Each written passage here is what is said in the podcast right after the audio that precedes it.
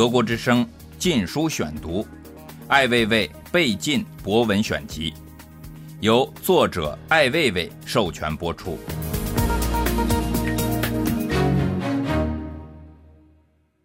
奥运什么病？这两天进了两次城，耳边堵着出租司机的不绝的怨言。车窗外一路看去，竟是一片悲凉的景象。名目繁多的安全法规，连进村子里都要通行证，满世界的反恐，搞得和美帝国主义没有两样，或是有过之。在反恐名义下的警察国家，已经是对和谐的公民社会的最大威胁。世界上任何类型的恐怖主义的胜利，除去对生命和相关价值的伤害，更是对社会公众心理的威胁。对平民百姓和平民生活品质的干预，这才是野蛮和落后。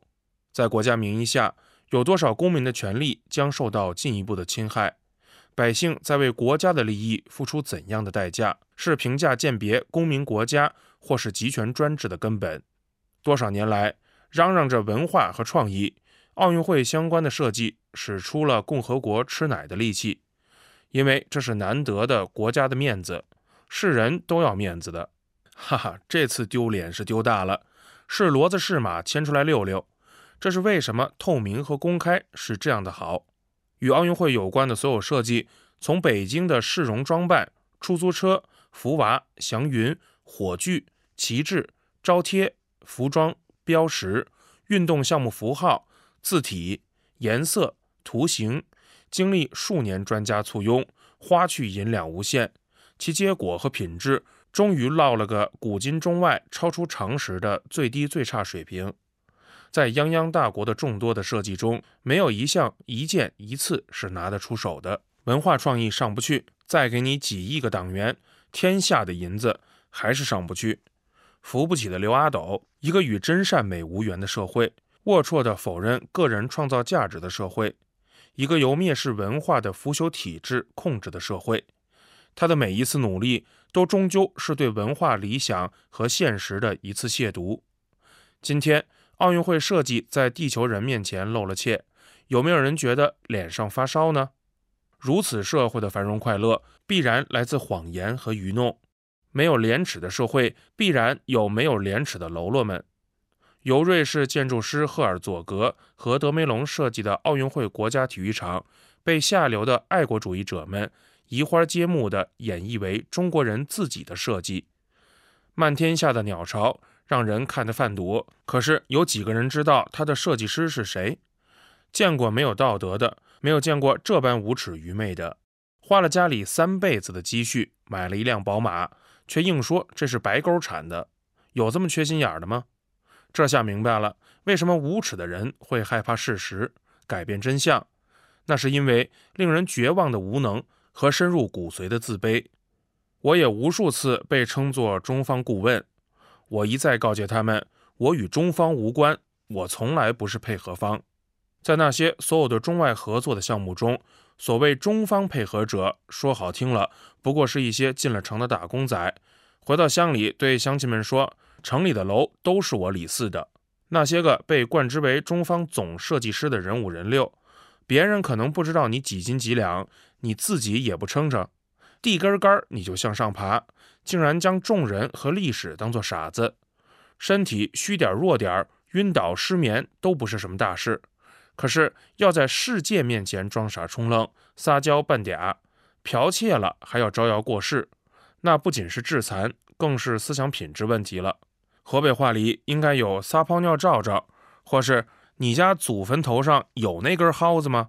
就你那副惨相，已经是他们的栋梁之材，知足吧。你真是太爱你的祖国了，以至于迫不及待地给他脸上抹黑。一个伪军连长跟在皇军后面吆喝吆喝，放把火，捏捏良家妇女，摸俩鸡子儿，已经是占了不少便宜。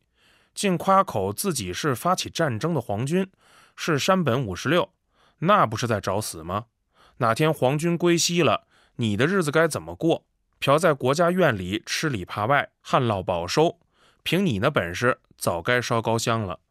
混淆是非，颠倒黑白，是有特色的社会主义的核心，是专制国家和懦弱民族的基础和灵魂。二零零八年七月二十六日。有种装死不行，有些委屈，如果要一辈子背在身上，那我宁可犯法。任何事情你要给我一个说法，你不给我一个说法，我就给你一个说法。杨家长袖善舞的上海政府，习惯于将众多的公共利益和事务用暗箱操作的方式处理，遮人眼目，蒙混过关。掩饰的唯一的理由是行为者的行为不具有合法性。一件涉及公共利益的事情发生了，在错误的作为后面，只能是说谎隐瞒，然后装死，不可能有其他的套路。这是怎样的政府呢？说清了，是无正当职业的政府。他们蓄意不为，根本不把百姓当回事儿。这同样是蔑视和考验人民的耐心，挑衅民主社会的公民意志。其结果是血腥的暴力和革命。上海在杨家的事情上的表现，已经是遵循了这样的一条逻辑：他们几乎没有另一条选择，因为那样意味着他们全盘崩溃、全线死亡，那可是不得了的事儿。所以说，说谎、隐瞒、装死是不得已而为之。这样，人们就可以理解为什么上海政府受到了天大的质疑。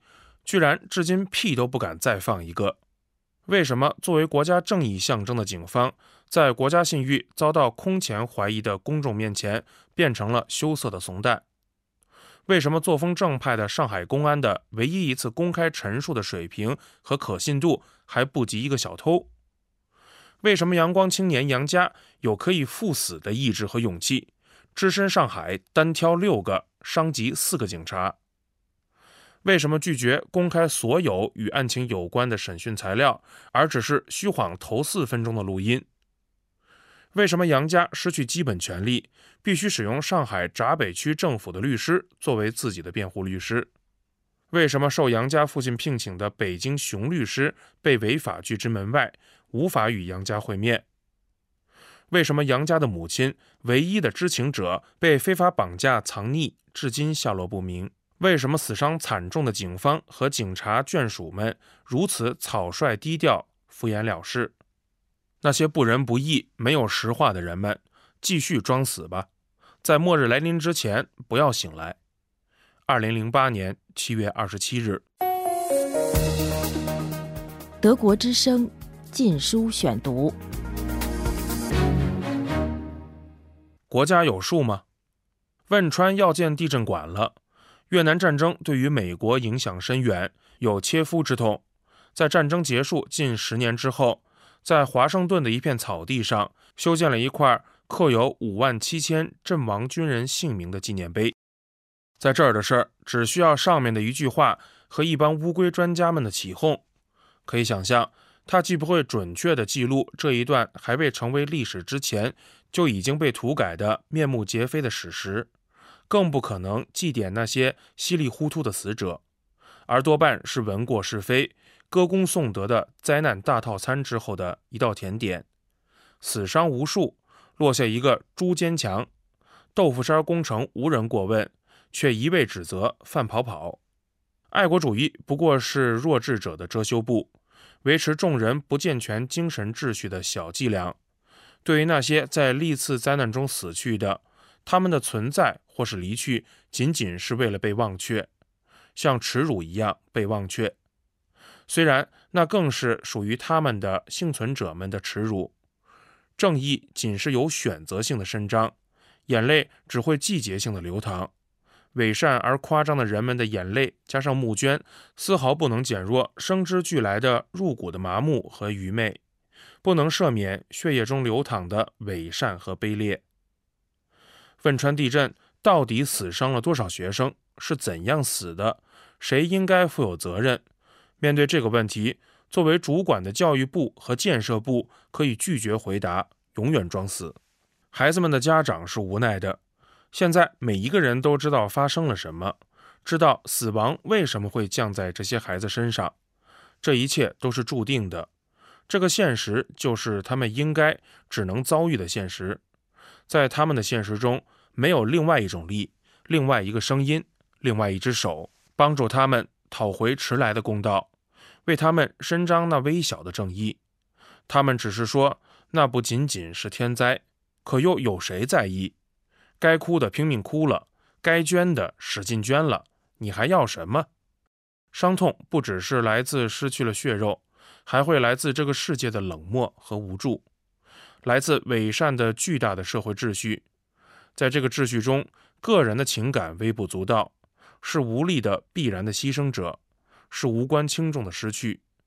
无奈来自对于自我情感、舆论、道义和法律的忽视和戏弄。